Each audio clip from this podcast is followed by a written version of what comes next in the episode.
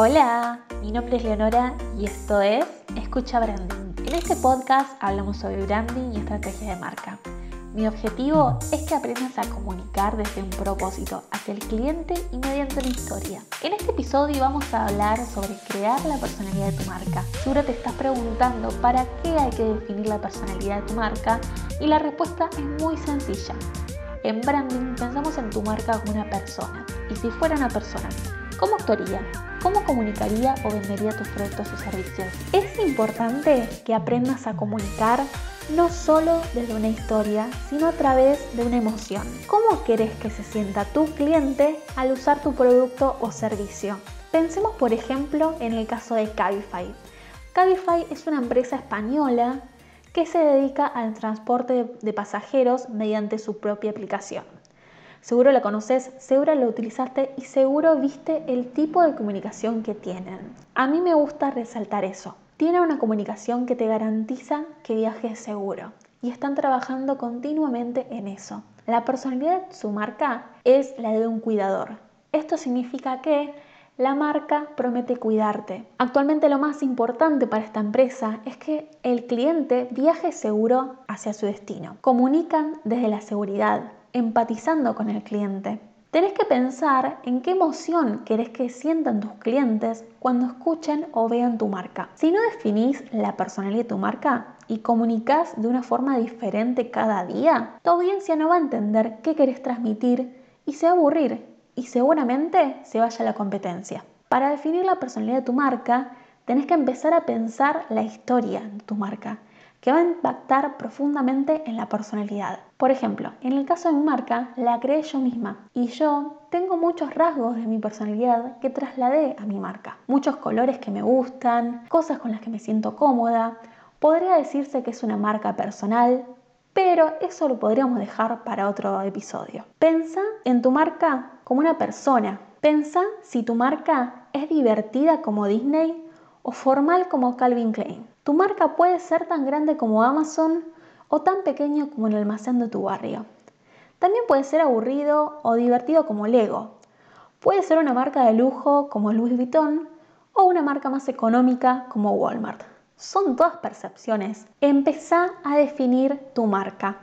Por ejemplo, Disney es una empresa grande, divertida, flexible, fresca y joven. En cambio, Ferrari es una marca más madura y de lujo.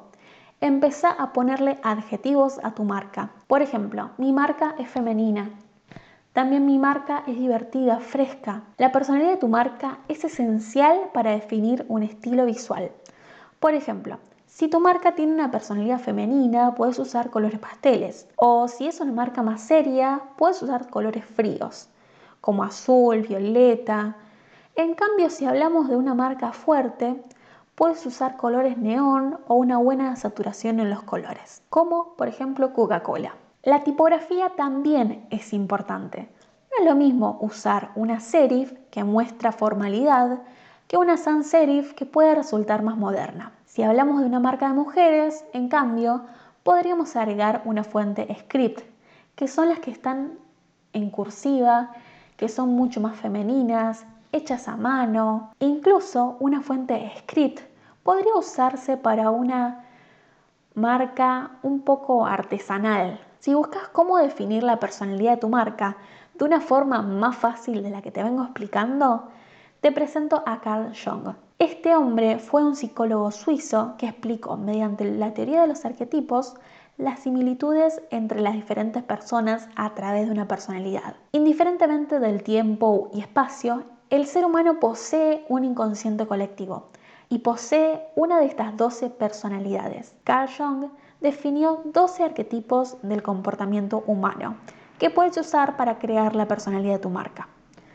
El primer arquetipo es el inocente. Si pensamos en una marca con esta personalidad, podría ser Coca-Cola, ya que se trata de una marca optimista y Coca-Cola es felicidad. En cambio, si hablamos de Google, estamos hablando de el sabio, el sabio es el experto que utiliza la información para guiar el camino.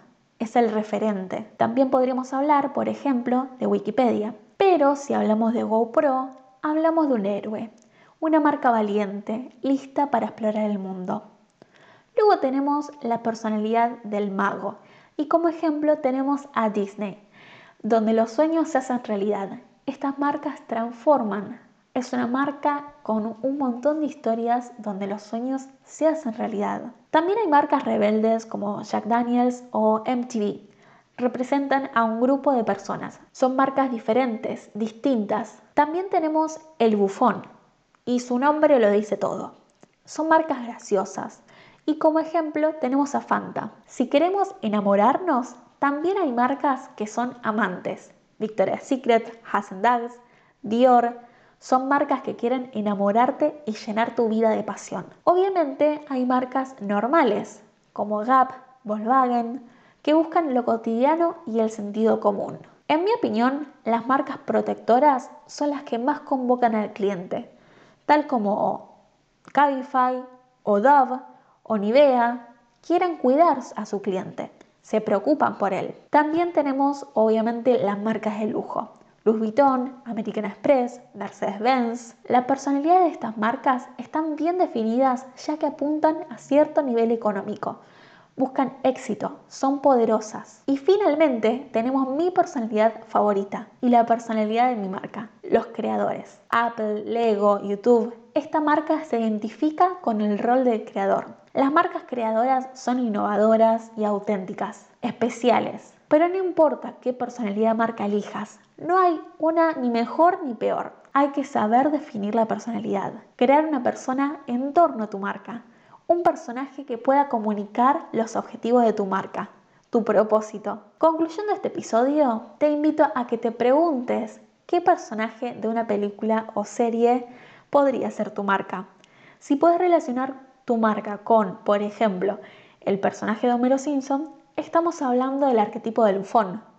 O si en cambio pensamos en Elsa de Frozen, estamos hablando de una marca rebelde o creadora. Inclusive puedes usar dos arquetipos, pero no más que dos. Ahora te toca a vos. Definí la personalidad de tu marca de una forma muy sencilla y empezá a generar una mayor interacción con tus posibles clientes porque ellos van a sentirse identificados con tu marca, porque el branding cuenta historias.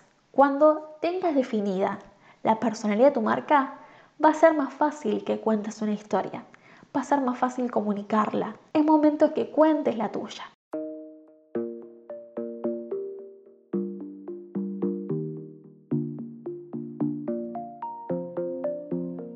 Dejar en un posteo de mi blog las personalidades de marca con ejemplos internacionales y argentinos. Puedes visitarlo en capafranding.com. Y si necesitas ayuda, puedes enviarme un mensaje directo a mi Instagram o escribirme un mail. Te invito a que te suscribas y compartas este podcast con alguien que necesita esta información para potenciar su negocio. Muchas gracias por escucharme. Esto fue Escucha Branding, un podcast de Capas Branding.